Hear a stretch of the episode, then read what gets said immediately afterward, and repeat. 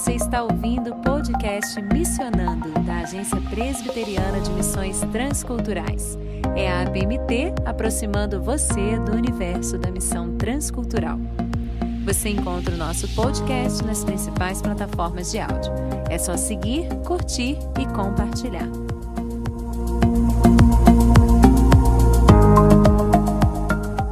Olá, querido ouvinte do podcast Missionando, eu sou Tabata Mori, jornalista missionária Caminho do Timor-Leste, aqui agora com você para mais um podcast da nossa série Igreja Perseguida.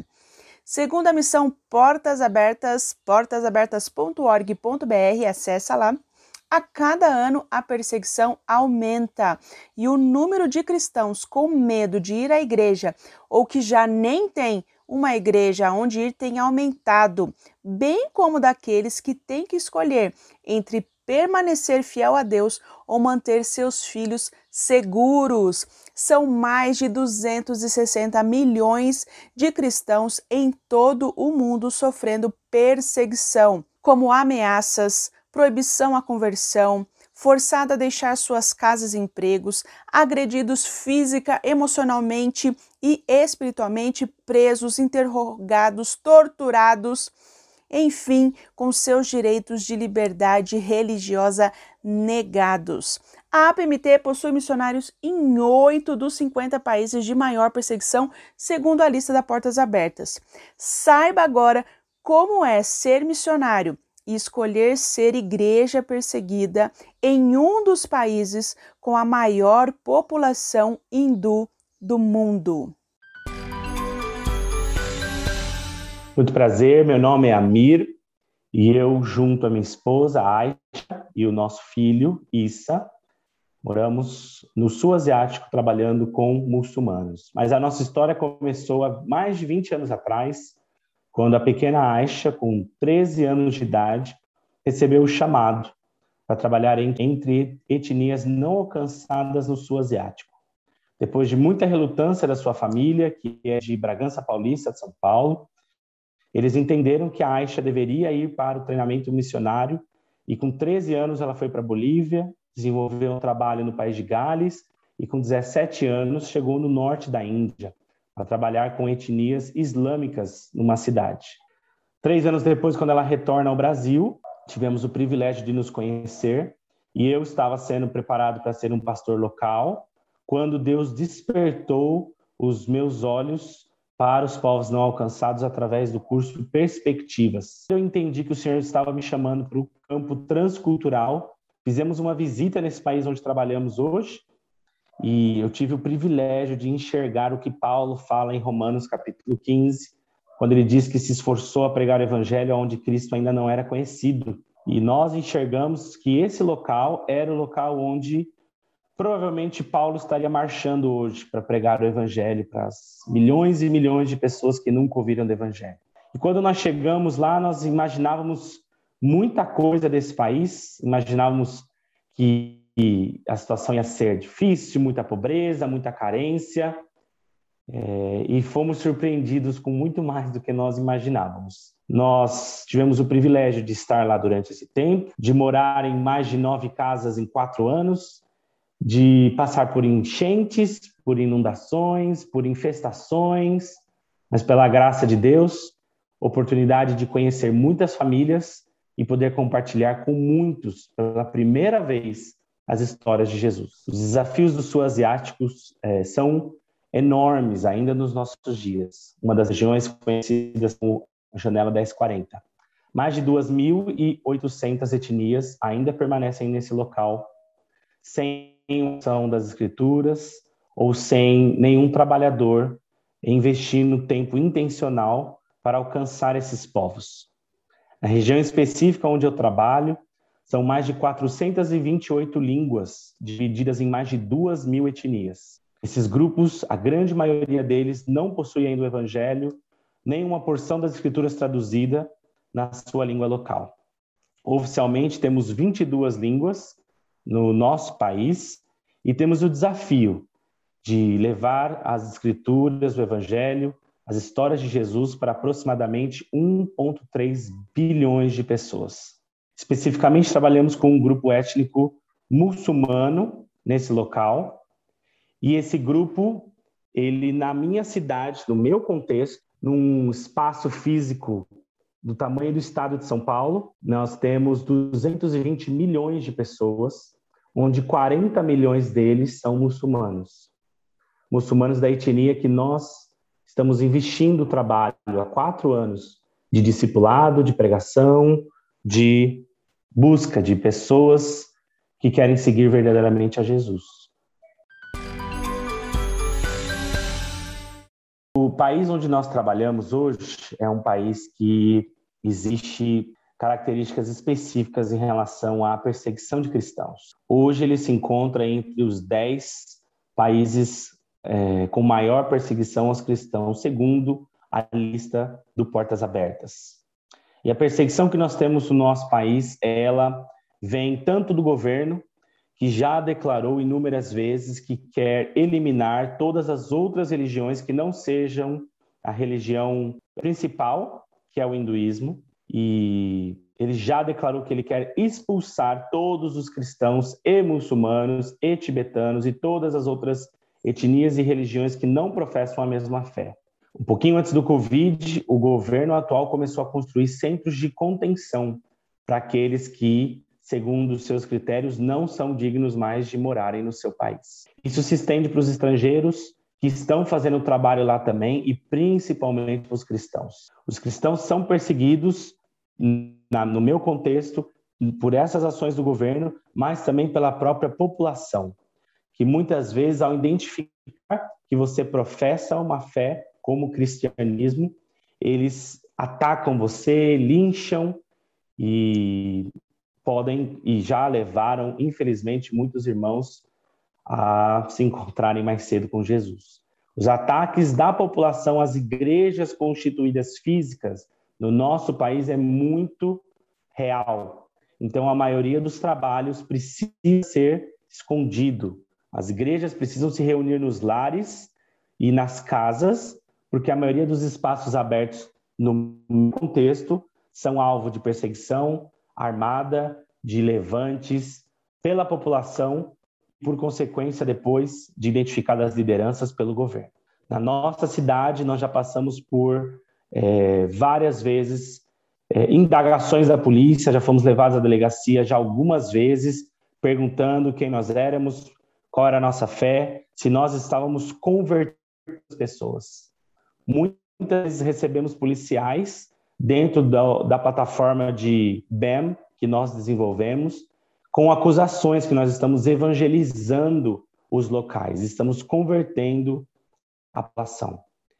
Em meio a esses ataques e essas acusações, nós estamos sempre buscando uma linguagem mais adequada, uma aproximação mais sábia, para que a gente possa compartilhar de uma maneira segura o evangelho, para que nós possamos estar lá o maior tempo possível e alcançar as pessoas que Deus deseja nesse nosso contexto. Janela 1040, mais de 2.800 etnias, sem Bíblia e sem missionário, 820 línguas, mais de 170 milhões de muçulmanos, num dos maiores países hindus do mundo. Que testemunho e que desafio, querido ouvinte! Mas nós temos mais sobre igreja perseguida para você e você ouve agora na voz da nossa querida Raquel informações sobre mais 5 países da lista de perseguição. Lembrando que a lista completa é só acessar portasabertas.org.br. O 26º país da nossa lista de perseguição é a Tunísia, que fica no norte da África. O país subiu no ranking devido a um aumento na violência relatada contra os cristãos e suas propriedades. O maior número de edifícios cristãos, casas e lojas de cristãos foram atacados. Houve também um aumento da pressão na vida privada e na igreja. A situação varia de acordo com a região, mas a pressão sobre os seguidores de Jesus, particularmente os ex-muçulmanos, continua a ser forte em todos os aspectos da vida.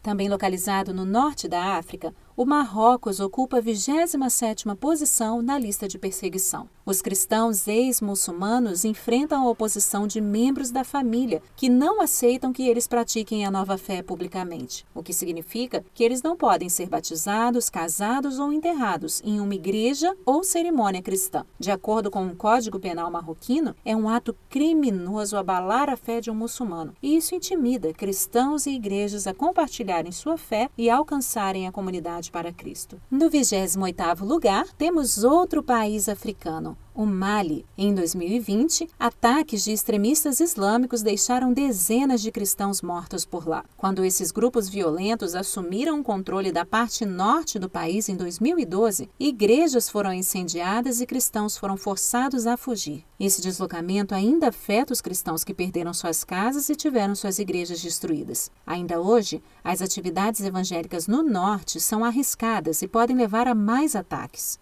Missionários cristãos que operam no Mali também vivem sob a constante ameaça de sequestro, e se a conversão do islamismo ao cristianismo for descoberta, os novos crentes correm o risco de sofrer violência e forte pressão dos familiares.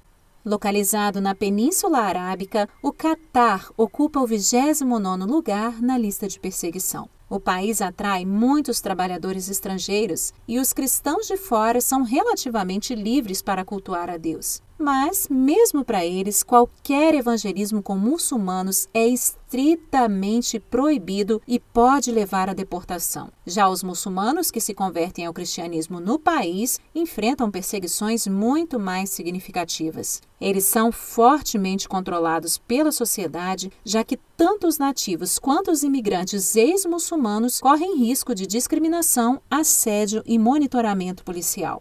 O único país da América do Sul que faz parte da lista é a Colômbia, que ocupa a 30ª posição. Por lá, a perseguição é localizada e violenta. Líderes da igreja são ameaçados, assediados, extorquidos e até assassinados por guerrilheiros e outros grupos criminosos, especialmente nas áreas mais remotas do país. Na maioria dos casos, isso ocorre quando cristãos denunciam a corrupção e a violência ou trabalham em defesa dos direitos humanos e ambientais. Os crentes atrapalham o recrutamento forçado de jovens por grupos rebeldes e pelo tráfico de drogas e o crime organizado. Nas comunidades indígenas, existe também uma oposição aos missionários cristãos e aos indígenas convertidos, que podem enfrentar prisão, abuso físico e confisco de bens.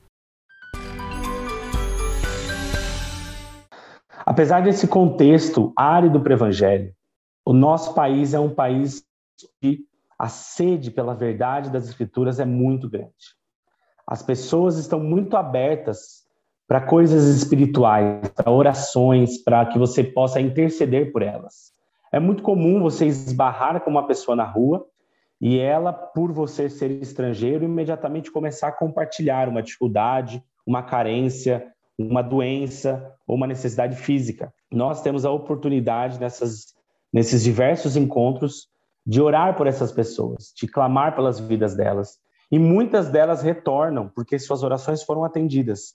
Com isso, nós temos a oportunidade de começarmos nas suas casas, grupos de estudo, de discipulado, onde nós envolvemos a família dessas pessoas que receberam as orações que foram atendidas. Quando nós iniciamos trabalhos dessa maneira, nós temos resultados muito mais positivos, porque nós temos uma própria testemunha dentro da família. Alguém que recebeu um pedido, alguém que teve um encontro com Jesus, e por causa disso é a nossa primeira testemunha dentro daquele lar. Mas muitas vezes o nosso trabalho, ele é um trabalho de formiguinha, compartilhando com as pessoas do dia a dia um pouco do nosso testemunho na língua local, um pouco do que Jesus fez conosco, e compartilhando histórias de Jesus. Nós dizemos que se você passou mais de 5 minutos com um muçulmano e você não falou de Jesus, você perdeu uma oportunidade de salvação da pessoa. Dessa maneira, nós vamos compartilhando o evangelho com quem nós encontramos durante o dia e orando, pedindo que Deus nos mostre quem são aqueles que têm interesse real de conhecer o evangelho, de ouvir mais de Jesus e de conhecer da sua palavra. E dessa maneira, Deus tem trazido para a gente, falamos de pessoas de paz. Pessoas que querem conhecer mais, estão dispostas a abrir a sua casa, mesmo com os riscos dos seus vizinhos ou da polícia, mas estão dispostos a nos fornecer um lugar seguro para que a gente possa compartilhar do evangelho e discipular muitas vezes essa pessoa e sua família. E tivemos contato com algumas lideranças no norte do nosso país e, infelizmente, tivemos a triste informação que há mais de 10 anos atrás as igrejas do norte do nosso contexto decidiram virar as costas para o povo muçulmano, alegando que essa população é uma população que não tem capacidade de receber o evangelho. São mais de 170 milhões de pessoas nesse contexto que estão rejeitadas pela igreja, que está sendo perseguida e que está permitindo com que o medo a dirija. Trabalhamos com essa igreja local na tentativa de auxiliá-la a entender o chamado que Deus tem para ela. Muitos deles nunca tiveram contato com o muçulmano, nunca tiveram contato com o Alcorão, ou nunca tiveram a oportunidade de falar bom dia para uma pessoa dessa.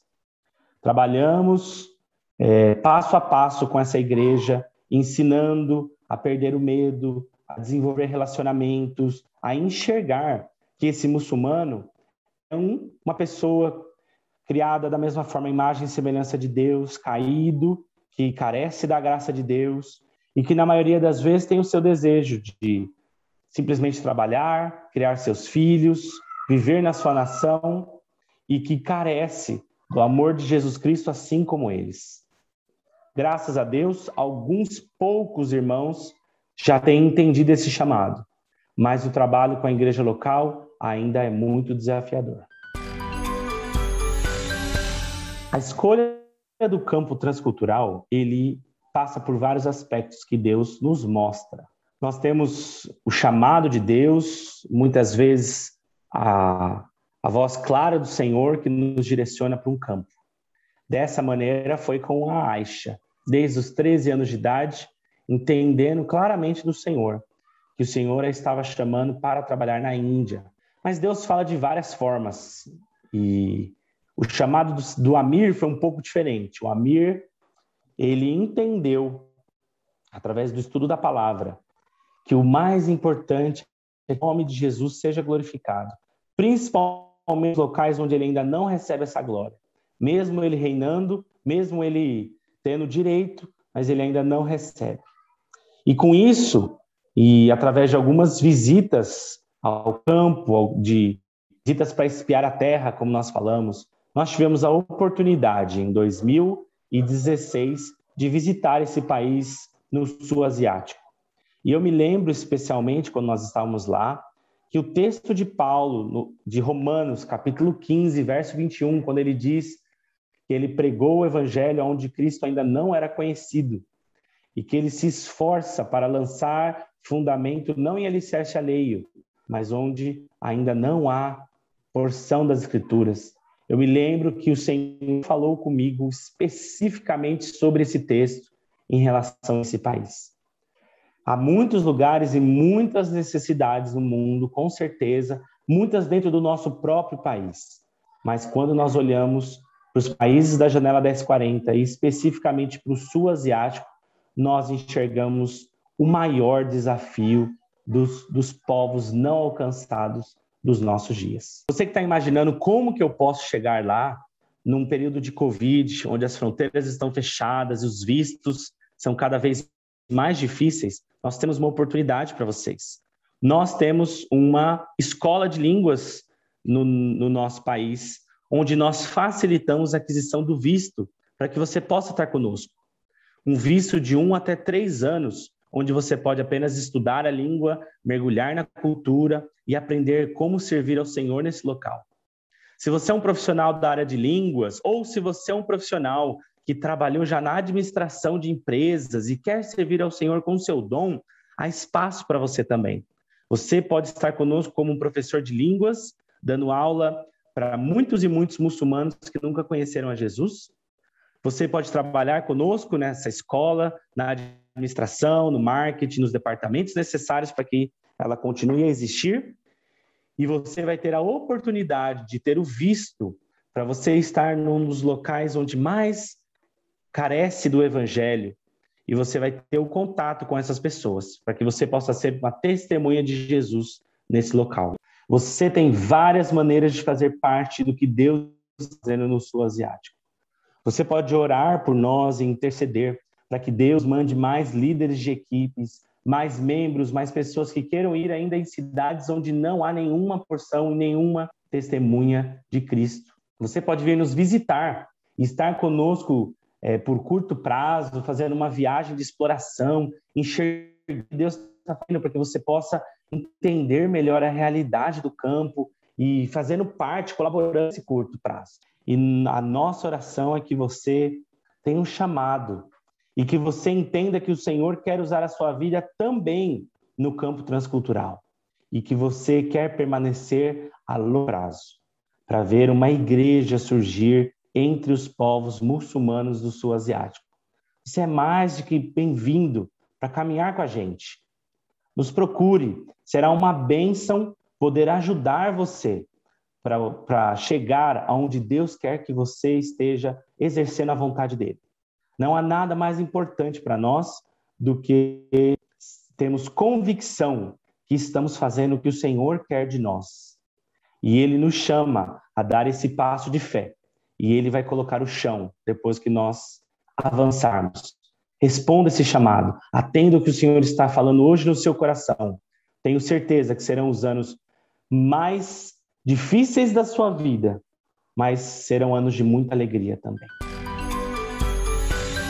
E aí, querido ouvinte, bora trabalhar para ver surgir uma igreja entre os muçulmanos no sul da Ásia? Responda esse chamado, querido ouvinte. E se você acompanha os nossos podcasts aqui, você sabe que visto é uma barreira real para missões. E ali no sul da Ásia você tem portas abertas para colocar seus dons e talentos ali, servindo na escola de inglês. Querido ouvinte, aqui na descrição do podcast você encontra o link e o e-mail do Amir e da Aisha.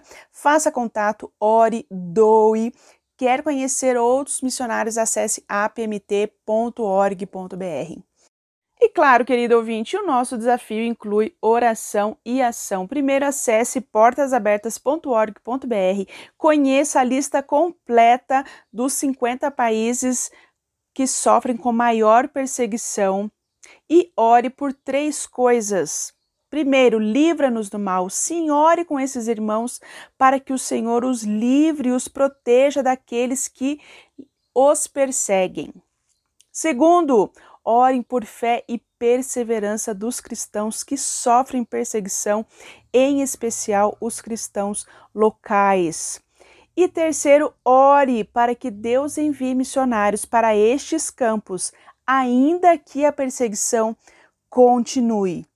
E claro, querido ouvinte, se programe ainda este ano para realizar um domingo da igreja perseguida. Informe sua igreja, use nosso podcast, use o material do site do Portas Abertas, faça sua igreja conhecer essa realidade e interceder e, claro, ofertar também para a igreja em contexto de perseguição.